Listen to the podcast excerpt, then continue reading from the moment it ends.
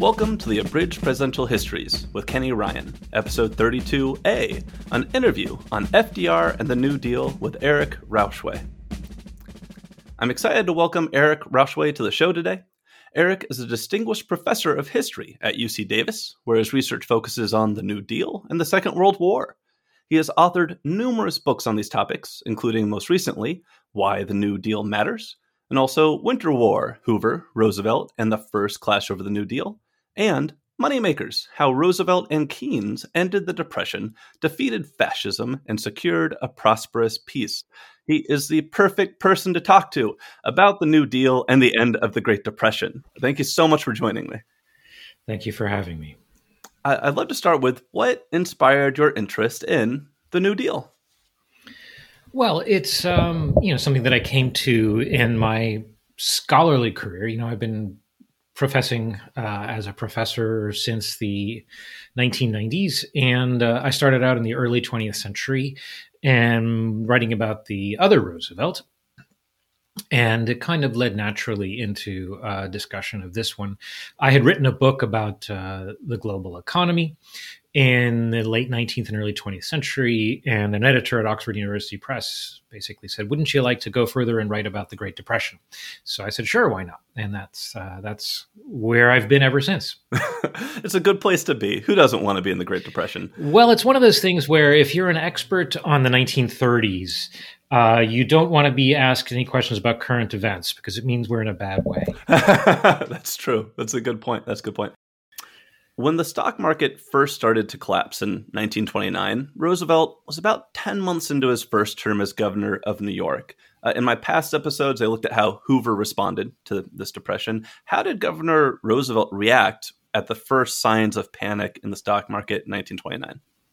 Well, like basically everyone, the uh, governor didn't think that there was any reason to regard this as anything more than a stock market dip. These things happen you know, the stock market goes up, the stock market goes down. This is what they say. If you ask an expert uh, what the market will do, they say the market will fluctuate, right? And so for some time after the crash, Roosevelt took that view. Probably wasn't until early 1930 uh, that he began to think more seriously about what was going on. And what prompted that? What made him start to say, wait a second, this isn't just a fluctuation, as you say, this is something different?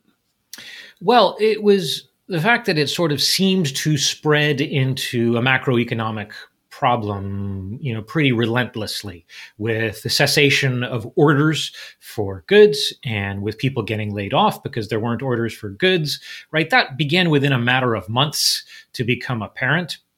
Uh, during his time as governor, Roosevelt's uh, commissioner of labor in New York State was Frances Perkins, who mm. would later be his secretary of labor. And early in 1930, Perkins um, got into a disagreement with President Hoover because, in her view, uh, which turned out to be correct, uh, President Hoover was understating the unemployment data, that her data showed it getting worse. And um, Hoover's made it look uh, like it was getting better. Uh, and uh, she made this a public dispute, uh, which drew Roosevelt into it. Uh, Roosevelt said he was grateful that she hadn't asked him first because then he would have had to say, "Don't do that." Uh, but once she had done it, you know, it provided him with um, useful political uh, fuel because, of course, here was the president misstating this vital issue, and Roosevelt's commissioner of labor was drawing attention to the um, you know, to the real concern. And it was it was basically in the spring of 1930 that he began to take that up as a theme that we need to face what's really going on, that we need to study it the way that a physician might study a disease, so that we can come up with a cure. So he's not at that point proposing the cure necessarily, but he yeah. is saying, you know, look, this is something that we need to take seriously in a way that you know the president isn't, and and, and maybe a lot of other people are. And how does the Great Depression play out during the rest of his two terms as governor? You know, when does he start to have a prescription for the cure, and what does he try? Well, as would be the case when he was president, right? Um, some of the things that he came in to office uh, being in favor of were things that he continued to advocate through the Depression. So he supported, you know, old age pensions. He supported uh, public hydroelectric power. He supported unemployment insurance. You know, already And all of these things he continued to, to press for, you know, with the spin that now they would be, uh, you know, relief in the depression, the kind of thing that would alleviate eh, downturns generally, right? And then um, he also proposed a farm relief program.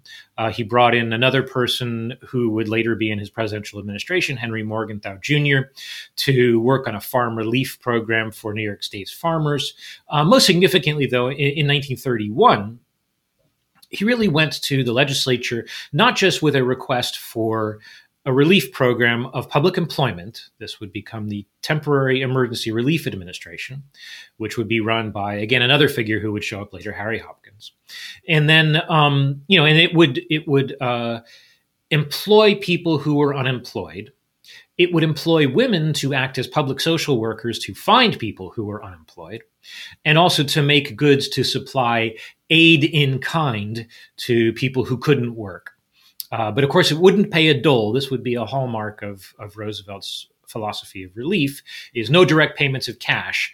Uh, you know, hire people to do work or give them aid in kind, but but not just write checks. So when he went to propose that, and which was then adopted uh, in, in in the summer of 1931, he also then made a broader case, you know, about the nature of the state. You know, it was a very philosophical speech. He says, you know, the, the state exists so that we collectively uh, can do for ourselves the kinds of things that we cannot do as individuals. So, where individuals or civic institutions fail, the state needs to step in. So, this is where he's really sort of articulating this philosophy, which of course becomes very important during his presidency. And what does he learn from these efforts? You mentioned he implements. Does, does he have success implementing other things too? Like, is there a state level unemployment insurance? Is there a state level public works program during this time?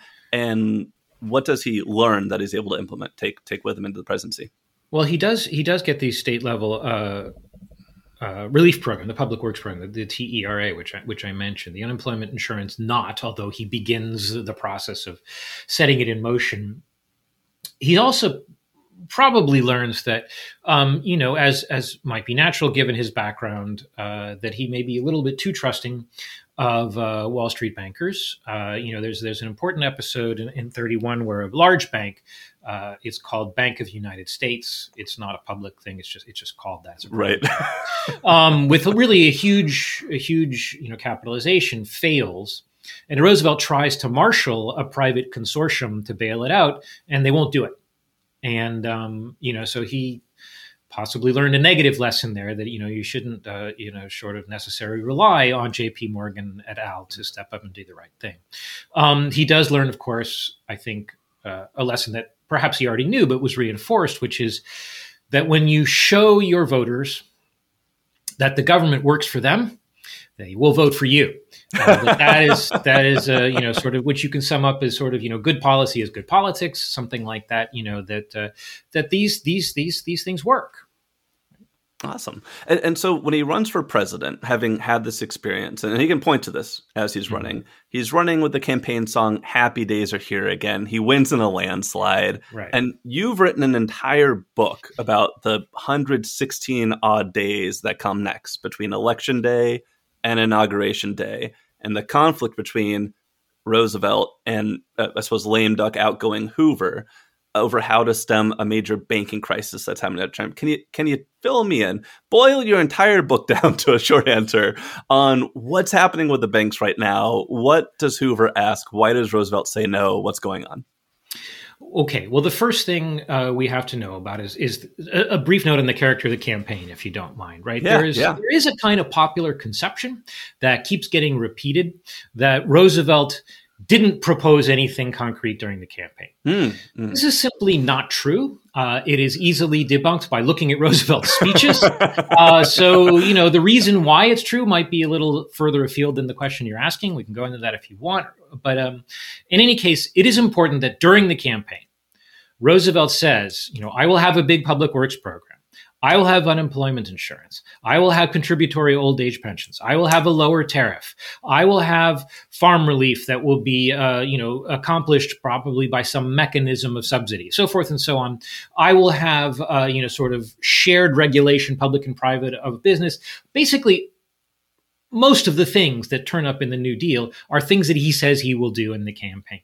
Um, there is a speech where he tries to kind of tack the other way and he says, I'm in favor of economizing in government and we will move towards balancing the budget. But he hedges this even in that speech where he says, I only mean, you know, the regular budget, i.e., not the emergency programs that I'm proposing. Those are going to exceed, you know, the, the, the regular budget. And in fact, during his presidency, he will stick with that line. I never said I would balance the whole budget, just the sort of standard operating budget, yeah. which in fact does go down a little bit, you know, during, uh, under his early budgets. He just then blows it out by essentially spending all the money on the New Deal. And his argument is, of course, you know, why would you say we need to balance the budget when people are starving, right? That, that that's yeah. Um, yeah. So that's uh, so that's how he runs.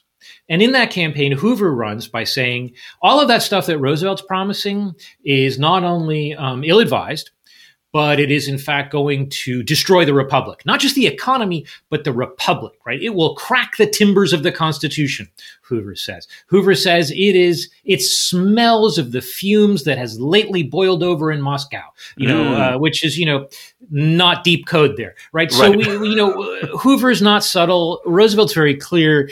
It is in fact a very issue oriented campaign where anybody who had any idea what was going on would know the difference between the two candidates so that, yeah. that's important to mention. That's also important to what Roosevelt's thinking, having won that election. Yeah. Right? Because we have to look at the world at this point, which Roosevelt is doing. This is the time when Adolf Hitler is about to come to power in Germany, right? Has come very close, right? The Nazi party is, is, is, you, know, is you know, coming to be the largest party in the Reichstag, right? Mussolini is already in power uh, in Italy.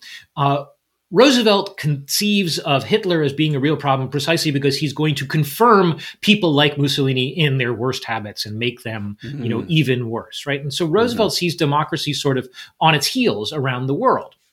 He sees in the United States the potential for the same thing that summer, uh, 32, there had been uh, a march of some tens of thousands of veterans of the Great War on Washington, D.C., right? This is the bonus army or the bonus expeditionary force. Uh, you know, Hoover calls out the army under Douglas MacArthur to run them off with tanks and tear gas. Roosevelt sees this and sees in it two possible paths to fascism, which is more two more than you want, right? I mean, so he says, you know, yeah. on the one hand, you know, those discontented people have lost faith in their government. They could become a right wing mob, uh, as as in fact, you know, discontented veterans have in Europe right at this time, and two, you know, businessmen and bankers who are afraid of that mob could tip us over into dictatorship by backing people like Doug MacArthur, who's using the army to crush, you know, the, the masses, right? Yeah. Either thing is bad. So Roosevelt sees his campaign as being kind of a, a way to restore people's faith in democracy. And once he's won, a friend says to him, you know, um, if you succeed, you will be the greatest president of the United States, or something like that. And and Roosevelt says, if I fail, I will be the last. Yeah. Right. So this is what Roosevelt is thinking, right? That this is about salvaging democracy, as flawed as it is, in the United States, right? And so that's what he thinks is at stake. All these people voted for me to do these things. So I have to come into office and do them. Okay. Hoover thinks Roosevelt needs to be told not to do these things because they're terrible, terrible, terrible ideas.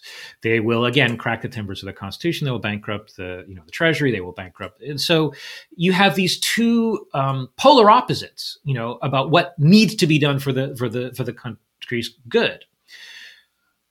That's how you understand what happens next, right? Okay. Is that Hoover is trying over the course of those months to hem Roosevelt in to mm. prevent him from enacting the New Deal. First, he tries basically persuading him that, you know, this is foolish. You really need to see the world as I do. You need to understand, you know, the sort of the constraints on what can be done, and therefore that none of the things you have run on can actually be done. Mm-hmm.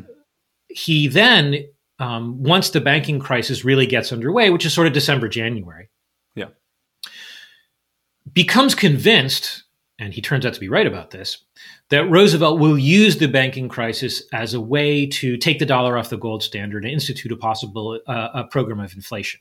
Yeah. And so he tries to stop Roosevelt from being able to do that by trying to get Roosevelt to make a joint declaration with him saying, I won't do this. And so Roosevelt spends those months kind of dodging uh, Hoover's efforts to tie him down to a policy that he doesn't want to pursue because, again, he's convinced that this is what he was elected to do. So that's what you see happening during those months is this kind of back and forth between these two people who are deeply convinced about the opposite correct course for the country, uh, trying to you know act on those convictions.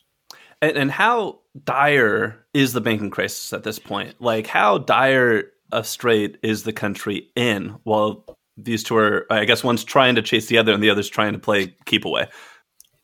Yeah, I mean, you know, there, there had been a series of banking crises over the course of the Depression, starting in, in 29. The United States did not have, uh, you know, an activist Federal Reserve. It did not have the FDIC. So these programs that we think of now as existing to prevent financial collapse weren't there. So, um, you know, banks went under, they went under. And this was thought of as, well, this is the punishment for being a bad bank. And, you know, mm. if a bunch of depositors lost their money, that's their tough luck. You know, everyone has learned a harsh lesson here. Um, so there were waves of these crises. Um, and then they would kind of subside, but they, they kind of tend to be, um, uh, uh, uh, self perpetuating because once people lose faith in one bank, people yeah. who are not depositors at that bank might say, well, maybe my bank, which hitherto has shown no signs of being wobbly, maybe I should take my money out just in case because I don't want to lose my money, right? Yeah. So you have this, uh, you know, these sort of waves cresting, and then they begin to take off again late in the summer of 1932, and they become really bad by December, uh, early January, uh, so 32, 33. And the real threat here is not just that private banks will go under or will close their doors and refuse to honor depositors' demands, but now they will put pressure by their failure on the Federal Reserve System, which you know is the system of banks for banks, right? right. And that uh, you know they the um, people who lose their faith utterly in the United States financial situation will not only take their money out of the bank, they will then take that money to the local Federal Reserve branch, of which there are a dozen around the country, and they will say, I want to take these paper dollars and redeem them for gold, which ah. they're allowed to do because the United States is at that time on a gold standard. And yeah. that's the measure of a gold standard is can you redeem paper money for gold for a fixed amount of gold? Yeah. And um, there are a number of Federal Reserve banks that are, as a result of this, either at or below their statutory, which is to say their legal um, minimums of gold. So they are on the verge of being insolvent. So if not just private banks, but the Federal Reserve itself begins to be insolvent, you really have a serious crisis at that point. I mean, it was already a serious crisis, but you know, this is this is now extra. Yeah. So so these are the stakes as Roosevelt is sworn in on March 4th, and he immediately addresses them. He immediately takes action on the banking crisis and then leaps into his famous you know, first 100 days of New Deal accomplishments um, when I was writing my script for this episode, I found it hard to sum up because he just does so much that it's really easy for it to become just a list of like bills and statistics. So I'm curious, what what are your big takeaways from Roosevelt's first hundred days? And then if you want, you can start with the banking crisis. Sure. Well, I think you know the banking crisis forced some priorities on him that wouldn't have been his priorities otherwise. Right? Ah, I mean, his yeah. his his priorities otherwise were going to be you know addressing unemployment, uh, farm relief, which is another way of addressing unemployment, and um, kind of moving in that direction. So bringing aid to directly to working people. So the imminent financial crisis, you know, forced him to kind of tack in another direction. And during those months before the presidency, he consulted fairly widely about what he would be allowed to do, mm. particularly with one of the members of the Federal Reserve Board um, who had helped to draft the legislation, which gave the president wide latitude to regulate the currency. And so he understood from this he could use this uh, legislation to stop transaction in gold. So that would number one stop the sort of hemorrhaging of money from the banks, like we just discussed. It would also allow him then to stop such transactions forever, to move on to a policy of regulating the um, gold value of the dollar. So moving towards what was then called, I guess it's still called, an elastic currency, that you would have more money in the economy when there was more activity and less when there was less activity. And you would use the money to regulate the economy. So he, he does that right away. Uh, the first thing he does is to close the banks. He does this by saying he's halting transactions in gold. And he never again allows that thing we were talking about. He never again allows people to go to the bank and say, give me, give me gold. Right. That's that's off the table for good from that point onwards. Because he's trying to induce the um, expectation of inflation. Mm-hmm. You know, but since 1929, prices have been falling. Right, mm, prices are right, falling. Right. Prices are falling. People expect prices to fall. That means people who have money have no incentive to buy things. They have the incentive to wait because they'll be yeah. cheaper later, right? So yeah. unless yeah. it's a necessity, right? I mean, you know, they, they'll buy it later. So that depresses, hence the name, economic activity, right? Mm-hmm. So what you want to do is tell the people this is ending now, and from now on you can expect prices to go up.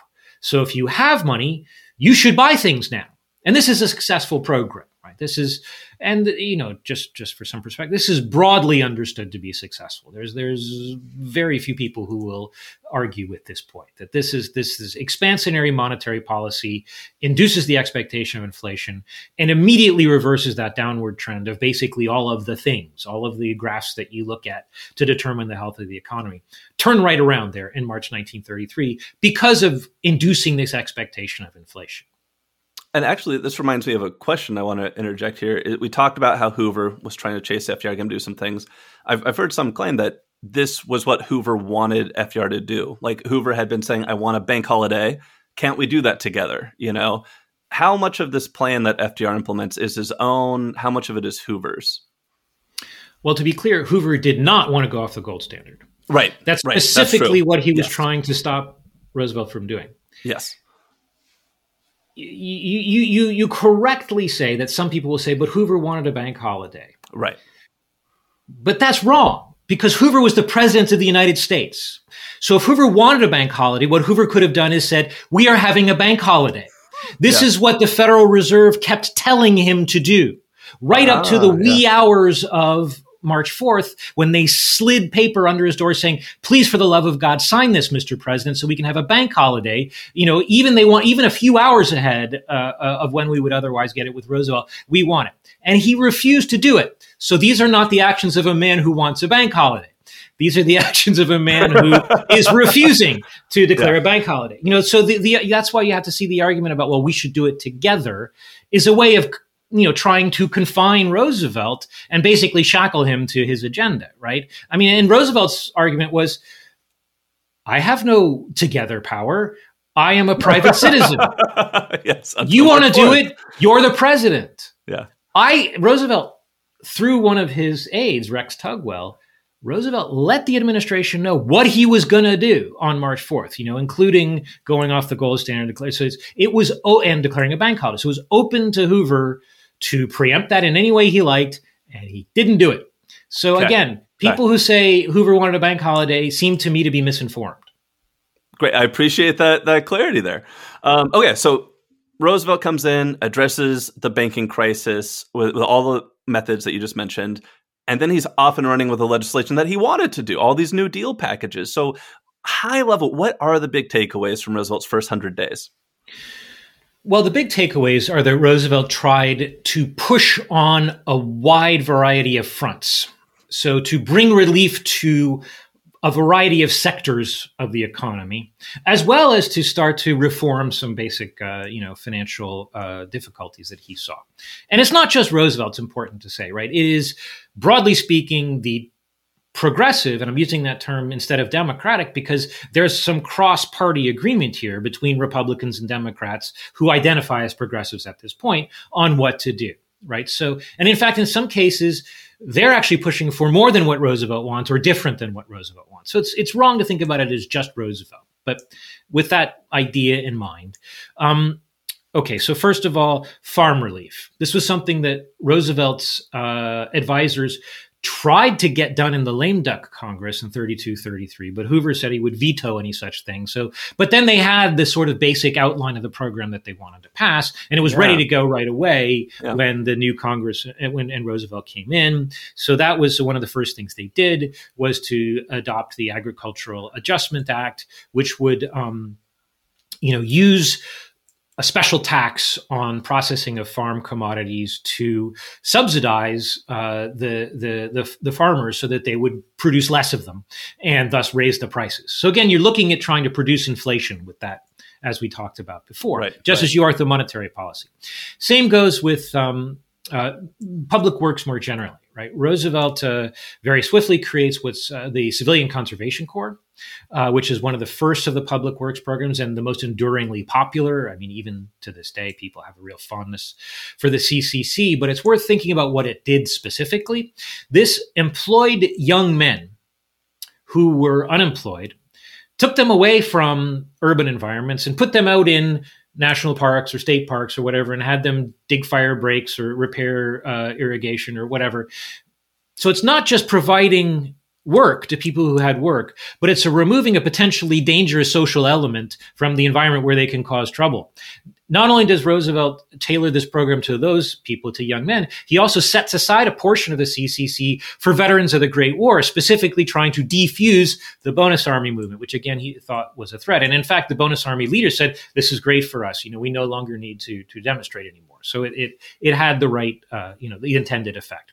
So you get that. You get the um, uh, the uh, the banking and monetary legislation that we talked about. Uh, you will also see um, one of Roosevelt's babies, which I talked about before, that uh, uh, that he was always in favor of public hydroelectric power. That he campaigned on this. The first sort of experiment in implementing that is the Tennessee Valley Authority, which sort of takes uh, uh, control of the entire Tennessee River watershed, you know, covering a multitude of states in the Upper South, and puts it under the jurisdiction of this regional authority, which is headquartered in Knoxville, Tennessee. And they're not only going to dam the river and generate power, but also do all kinds of conservation and producing fertilizer and and uh, you know generally think ecologically about what's going on in that region. So it's a kind of test bed for uh, regional development and conservation, as well as producing hydroelectric power. That goes in in the first hundred days. Um, and then just at the end, there is sort of the big industrial uh, recovery program, the National Industrial Recovery Act, which first of all appropriates an enormous sum of money, billions of dollars, three billions of dollars for public works, uh, and creates the Public Works Administration, which will be run out of the Department of the Interior. But then also uh, establishes these um, industry associations, basically public private cartels that will work in a specific industry to try to regulate wages, prices, and conditions of labor. And the argument here again is we are going to push upwards on wages. We are going to put a floor under prices because again, we want to create that expectation of inflation. If workers have more money, they will drive prices up. And that's what we are actually looking to do. So he's trying to push across the board uh, to create inflation. And those are those are the big ones.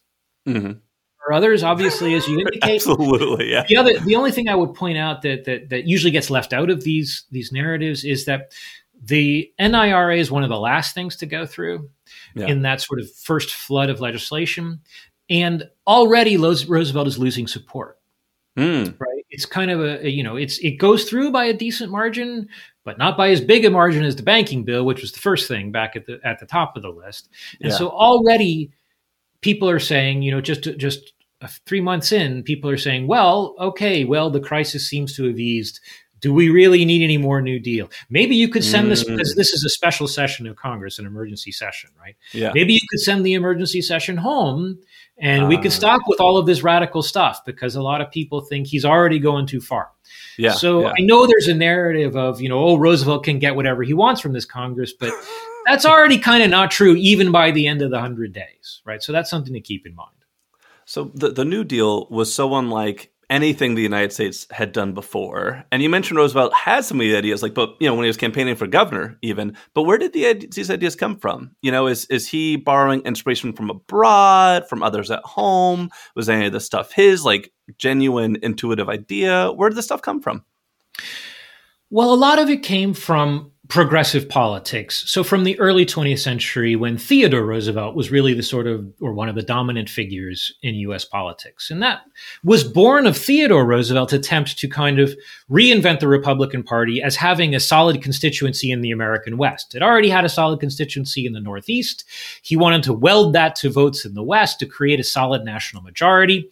And the way he had to do that, he thought, was to placate people who would otherwise vote for radicals like William Jennings Bryan, who was the, the big Democratic figure of the time, right?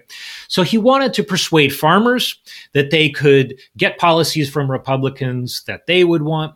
He wanted to persuade people that he was taking a kind of public interest approach to the country, thinking in terms of labor legislation and then also natural conservation. So consumer laws, labor laws, you know, uh, laws that farmers wanted and um, natural conservation were Theodore Roosevelt's agenda.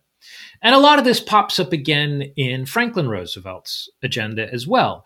There's a sense that, you know, Theodore is Franklin's uncle by marriage and his fifth cousin anyway, because Franklin married his cousin, right? So um, Eleanor Roosevelt's married name is Eleanor Roosevelt Roosevelt, right? But uh, yeah. this is how you got to hyphenate that one. this know? is how uh, rich families keep the money in the family, right? Yeah. Um, so um, you know, so he, so so Franklin is already attached, you know, emotionally to kind of the Theodore kinds of politics. Plus, Franklin served in the Woodrow Wilson administration, and Wilson is sort of the progressive Democrat of yeah. the same era, right? So he's got kinds of progressive inheritances sort of on both sides of his familial and political lineage, right? So th- th- there's that. And a lot of the things that the New Deal does, like the kind of regional planning program with the TVA, you know, that's an expanded idea of this natural conservation. Is, you know, sort of using this sense of public and of, of, of, responsibility, but also the interdependence of various kinds of interests to create a new kind of authority, right? Because it's not just state or local, it's not federal, it's actually sort of being conscious of the natural region, the Tennessee River Valley right? So that's obviously a progressive inheritance. A lot of the labor laws, um, like you know, the, again, unemployment insurance, uh, minimum wage, maximum hours laws, which come in in various ways through the New Deal, these are all progressive uh, legacy things that uh, you know people have been pressing for at various levels, being knocked back by the Supreme Court uh, in the early years of the 20th century. So these are things that you know there's just a lot of pressure behind them, and now the dam has broken and they they can come through. Um, so, and then the the farm stuff. That's really again, that's the William Jennings Bryan agenda. You know, mm-hmm. is let's placate the farmer, sort of coming to the fore again. And so, of course, is going off the gold standard, which was, of course, what right. William Jennings Bryan stood for back in 1896. Yeah. So, all of these things, you know, come from either the progressive or the populist side of the ledger.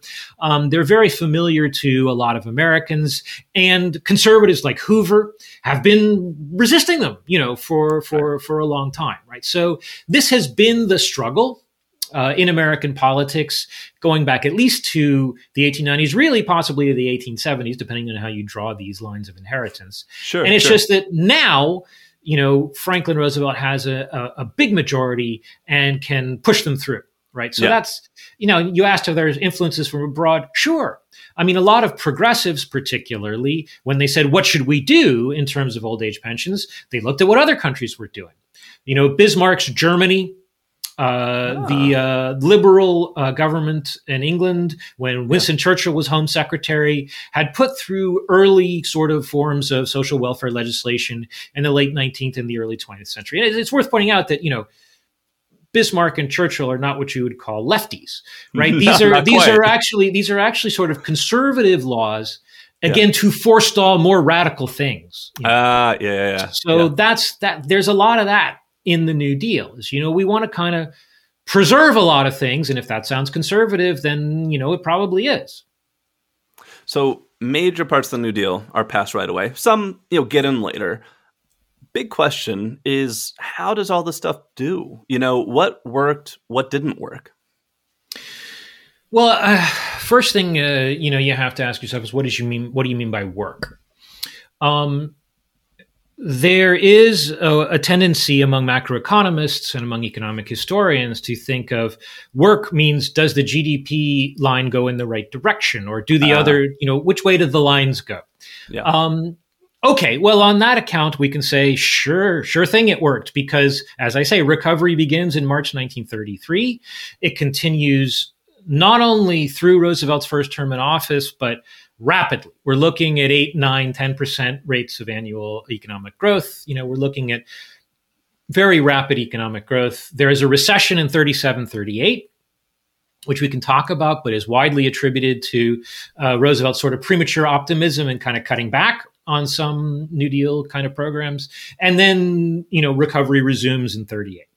So, on that basic measure, you know, it's a success. Or at least you can say, if you believe that it is in principle impossible for public spending to promote recovery, if it has to be a drag on recovery, if all of this stuff is interfering with the economy in a way that exerts downward pressure. It still doesn't exert sufficient downward pressure to prevent a rapid recovery, right? Yeah, So yeah. that's the sort of minimum honest thing you can say about recovery under the New Deal. But as I, as I kind of indicated to you uh, earlier in the conversation, I think that's a impoverished view about how to think about how well does the New Deal do because that's not what Roosevelt's trying to do. And in fact, he explicitly says that's not what he's trying to do, right? He doesn't want to just go back to where we were. He wants to move forward, to put safeguards in place, not only for the economy, but again, to hammer this point for democracy. Right? Roosevelt is trying to preserve what there is of American democracy and to strengthen it against the encroaching fascist threat. You know, when he runs for reelection in 36, he says, this is, this is what I'm running on is the idea of faith in democracy in a world of dictatorships. Yeah. Right. So yeah. he's really thinking of the New Deal in those terms. And I'd love to dive deeper into to some of what you said there. You know, I feel like the line I increasingly hear these days from certain folks is that World War II, not the New Deal, got the United States out of the Great Depression. And some folks will try to say that the New Deal made the Depression longer, as you were kind of speaking to. What does the evidence show on this front? This idea that no, it was the World War II that got us out, New Deal didn't work. Can you elaborate more on, on the numbers and the evidence there? Yeah, let's stipulate for a second that this argument is correct. Let's say it's the New Deal. Uh, sorry, it's the. let's say it's the World War or yeah. mobilization for the war, and not the New Deal that pulls the country out of depression. Let's just think about what that means.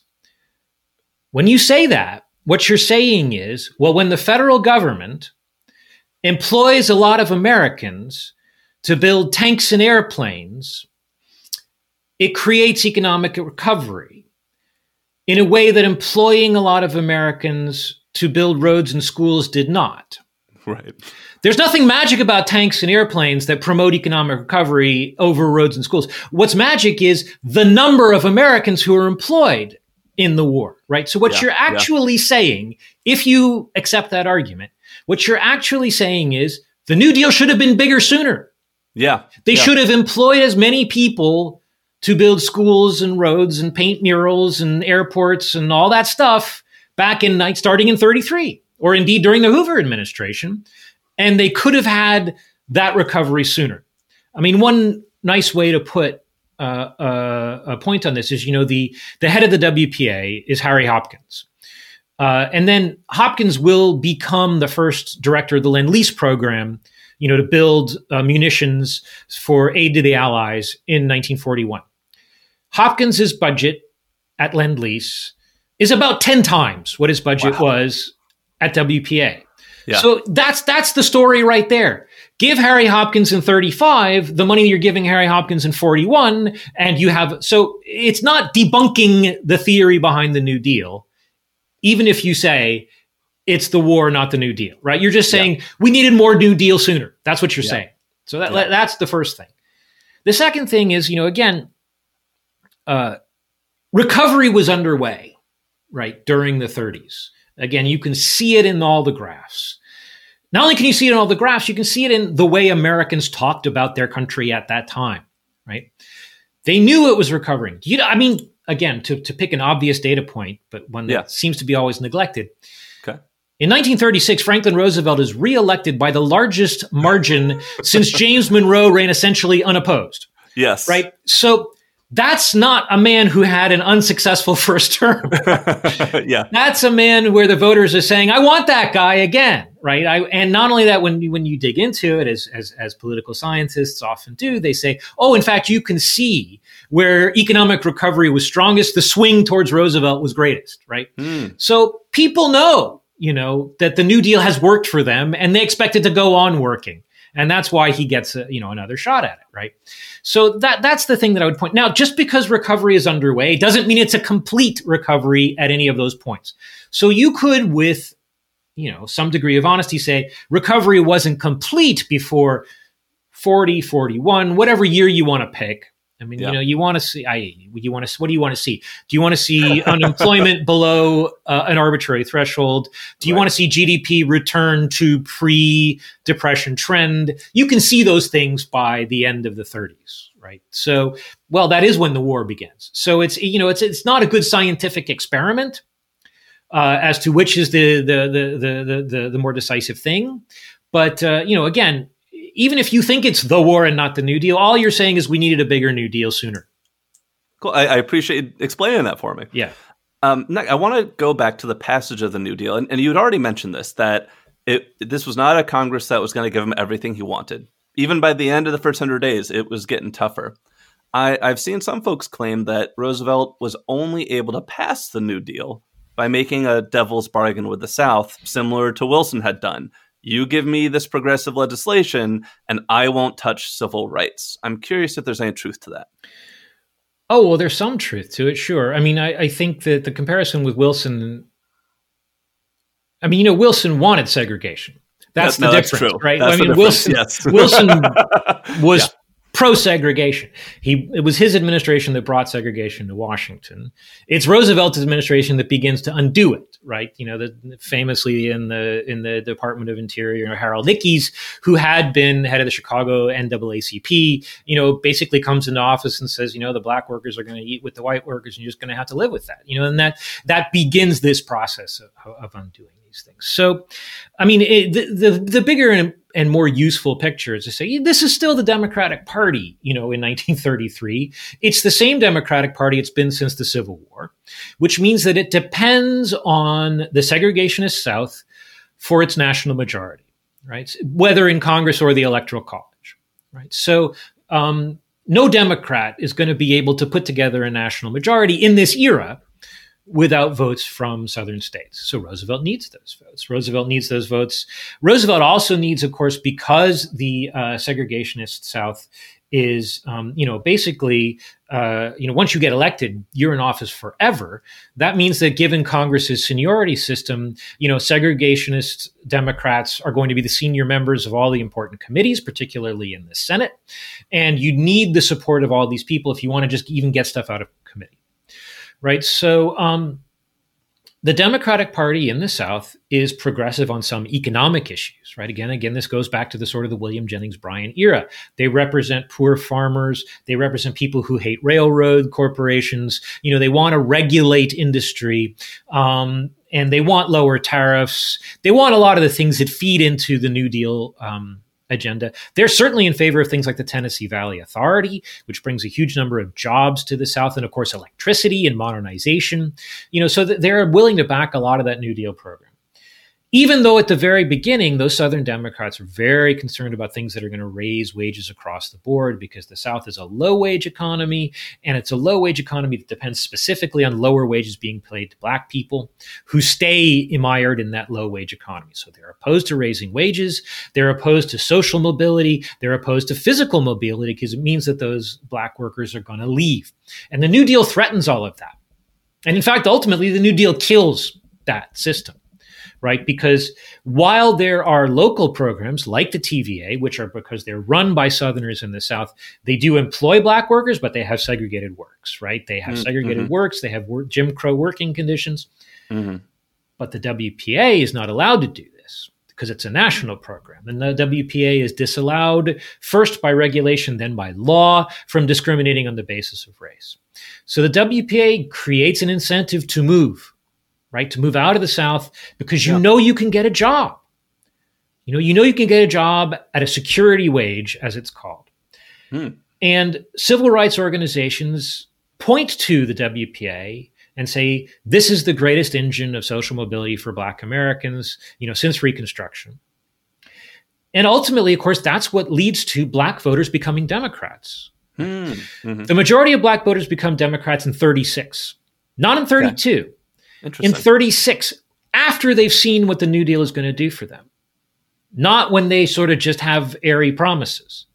You know, when Roosevelt comes in, his vice president is John Garner, who's from Texas, Uvalde, Texas. You know, this is not a town with a great civil rights record, right? And uh, so black voters are naturally uh, uh, uh leery of what the Roosevelt. But it, in 36, they're all in, and they stay all in. You know, you know, basically down to the present with some uh, uh, a difference because of the New Deal. So that by the second term, Roosevelt establishes the civil rights section in the Department of Justice, uh, oh. which is has the charge to bring uh, civil rights cases. Yeah. It brings uh, a vitally important case in 4041 where they win before the Supreme Court to bring primaries under federal control. Wow. That paves yeah. the way to eliminate the all white primary, which comes in 44 with the, uh, the case brought by the NAACP LDF. But they depend on the Justice Department's brief in that previous case. Right. So it's, it's this moment in history when there are in the Democratic Party both segregationists and civil rights activists. And Roosevelt's administration contains both of them. Mm. And for the moment of the New Deal, extended into the war, can kind of keep that tension going because people do want the New Deal and people do then want to mobilize for the war and they don't want civil rights to interfere with that. That means that a lot of people who work for the Roosevelt administration who are black will later observe that Roosevelt made compromises like the one you alluded to. You know, there's a famous case where um, uh, there's a, an anti-lynching bill is before uh, the Congress. There, there have been several of those instances, and um, it's you know a majority votes for it in the House, right? And it's filibustered in the Senate because, again, as you know, the rules of the Senate allow a minority to filibuster, and it's the white Southerners who are filibustering it, and and you know this stops the Senate from doing other business. And so Roosevelt has his son Jimmy, you know, basically talk to some of the Southern senators, including James Byrnes uh, of South Carolina, who, you know, he says, father wants to know when this filibuster is going to end. And he says, if he keeps pushing, uh, you know, for this bill, then it's not going to mm. end until 2038, you know?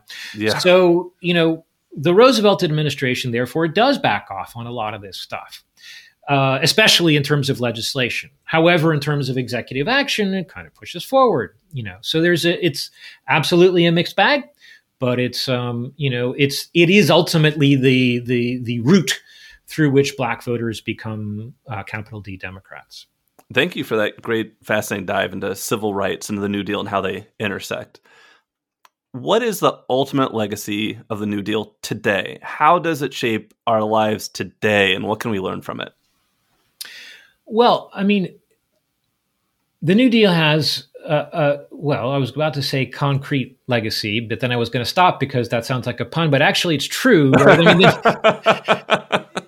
you know, uh, almost no matter where you live in the United States, you have some very palpable uh, legacy of the New Deal near you uh, you know, if you're in a major metropolitan area, there's almost certainly some kind of bridge or dam or uh, you know um, highway or road that uh, you know is is a New Deal construction. So you know it's uh, in in near near me the San Francisco Bay Bridge, the Golden Gate Bridge were all partially were both partially New Deal constructions. The Shasta Dam, which is the immense uh, hydroelectric dam north of here, um, is is a New Deal production. You know, almost anywhere you go, you can find these major things: schools, post offices uh, especially smaller ones, when you see that they have that kind of, you know, modern neoclassical look that's still got the kind of the curves and stuff like that.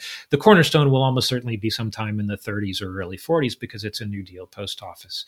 Uh, you know, near me there are sidewalks that are still stamps WPA, you know, 1938 stuff like that. Wow. And that's true all over the country, right? They, you know, I mean, and if you go to a national park, uh, there are plaques that will say the CCC built this or built that, mm-hmm. and um, uh, you know, so there is that legacy. It's also, I think, kind of a sobering reminder that that's the last time we had that kind of big push in terms of. Yeah. Uh, infrastructure. I mean, if you want to, you know, almost uh, uh, across the board, bipartisan agreement is that our infrastructure is in pretty sad shape now, and it's because we haven't done that kind of thing uh, in that concentrated way in a long time. So um, there's that.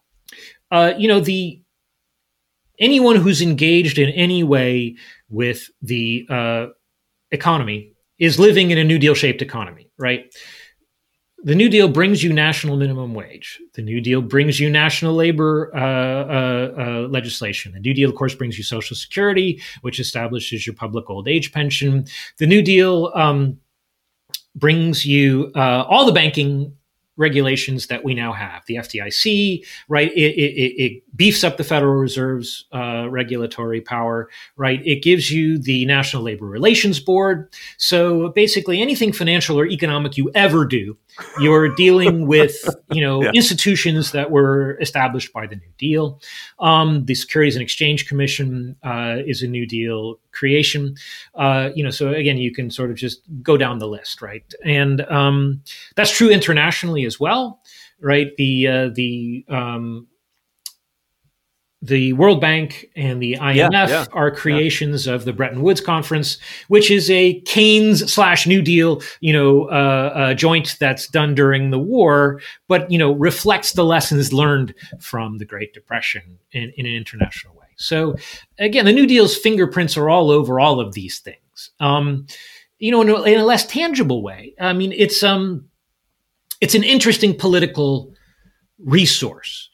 Uh, as I point out in the book, in in uh, you know why the New Deal matters, which you were kind enough to mention, right? It's really the only mobilization of the American people behind a patriotic ideal that doesn't have anything to do with war. You know, and that's that's unique in American history, right? We we can all get together around war. You know, sometimes people say, "Oh, the space program," but that's the Cold War, right? I mean, so you know, it's really it's like the New Deal is out there as an outlier in terms of a small p Pacific articulation of American patriotism.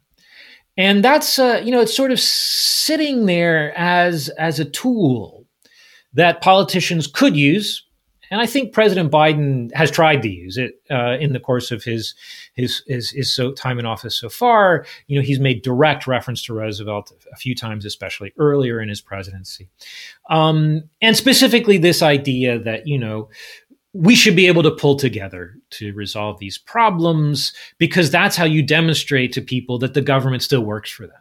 Right. Um, and I think, frankly, in the first months of, of Biden's presidency, there was something to that. People really did look at the immediate sort of flood of COVID relief stuff and say, oh, wow, you know, my tax dollars at work. Now, I know a lot of that glow has, has faded for a lot of people. But, uh, you know, I think that, that that was something that's still a kind of New Deal legacy that you can point to. For sure. Last question I got for you What lessons in leadership can we learn from Roosevelt and his implementation of the New Deal?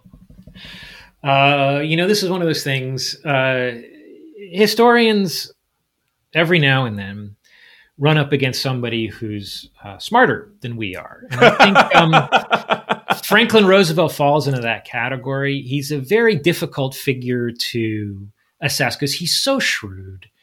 He's a way better politician than any other politician that I can point to, with maybe Lyndon Johnson frankly, I think John Kennedy is underrated as a politician as well. Hmm. But uh, that's another podcast. Um, I think that uh, you know, I think that um, so so so it's it's um, you want to be super careful when you're talking about somebody who's probably smarter than you are because you want to think even with you know the many decades that have elapsed since his death he can still fool you right even so you have plenty of time to think about it you know you, you can still be taken in so you have to be super careful in um, trying to uh, kind of draw conclusions from that. I think that uh, you know roosevelt was embedded in a political moment that is no longer in existence right? The, the as i said he was able because of that moment to command a national majority that included both white segregationists and black voters and civil rights. And I just, that really doesn't exist after the early 60s at the latest, right? So he was master of that moment. Would he be master of any other moment? I, I can't tell. You know, he was um, a gifted uh, maneuverer in his time. And boy, you know, he was terrifically lucky, right? I mean, you know, he he knew when to he had caught a break and he was able to capitalize on it. And of course that occurred during the war as well. He was very, very good at using the commander in chief power. He mostly kept it in check. But when he wanted to flex that muscle, you know, he signed a note, Roosevelt CNC, to let you know, right, uh, that he was the one in charge here, right? So he he knew when to use power, which is, of course, uh, a thing that politicians need to know. So I think you can you can learn a lot from studying him, but again, none of these exact situations is likely to recur. The one thing I would say again is the thing we started out with is you know Roosevelt demonstrated over and over again that if you show people that the government works for them and that means like you might have to slap a sign on it saying WPA, which they did, right? Yeah, yeah. Then they are more likely to vote for you, right? That again, good policy is good politics. If you've enjoyed this interview with Eric and want to learn more about Roosevelt and the New Deal, please check out Eric's numerous books, such as Why the New Deal Matters, Winter War, Hoover, Roosevelt, and the First Clash over the New Deal, and The Moneymakers How Roosevelt and Keynes Ended the Depression, Defeated Fascism, and Secured a Prosperous Peace. Uh, you can also follow him on Mastodon at Rauchway at mastodon.social. Thank you for your time, Eric. Thank you.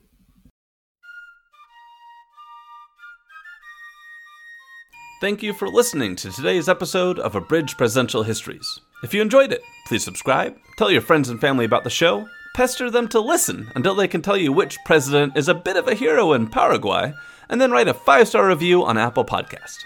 You can also follow the show on Twitter at APH Podcast. If you'd like to support the show, you can look it up on Patreon or go directly to www.patreon.com slash abridged presidential histories. This helps me buy books and pay to host the show, and thank you so much to everyone who's contributed so far.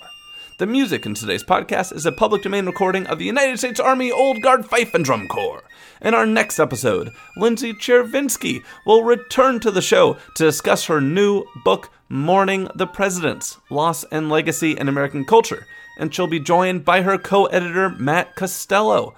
Together, we'll look at how the nation mourns its presidents and how it was impacted by the unexpected death of Franklin Delano Roosevelt. That's coming up next time on Abridged Presidential Histories.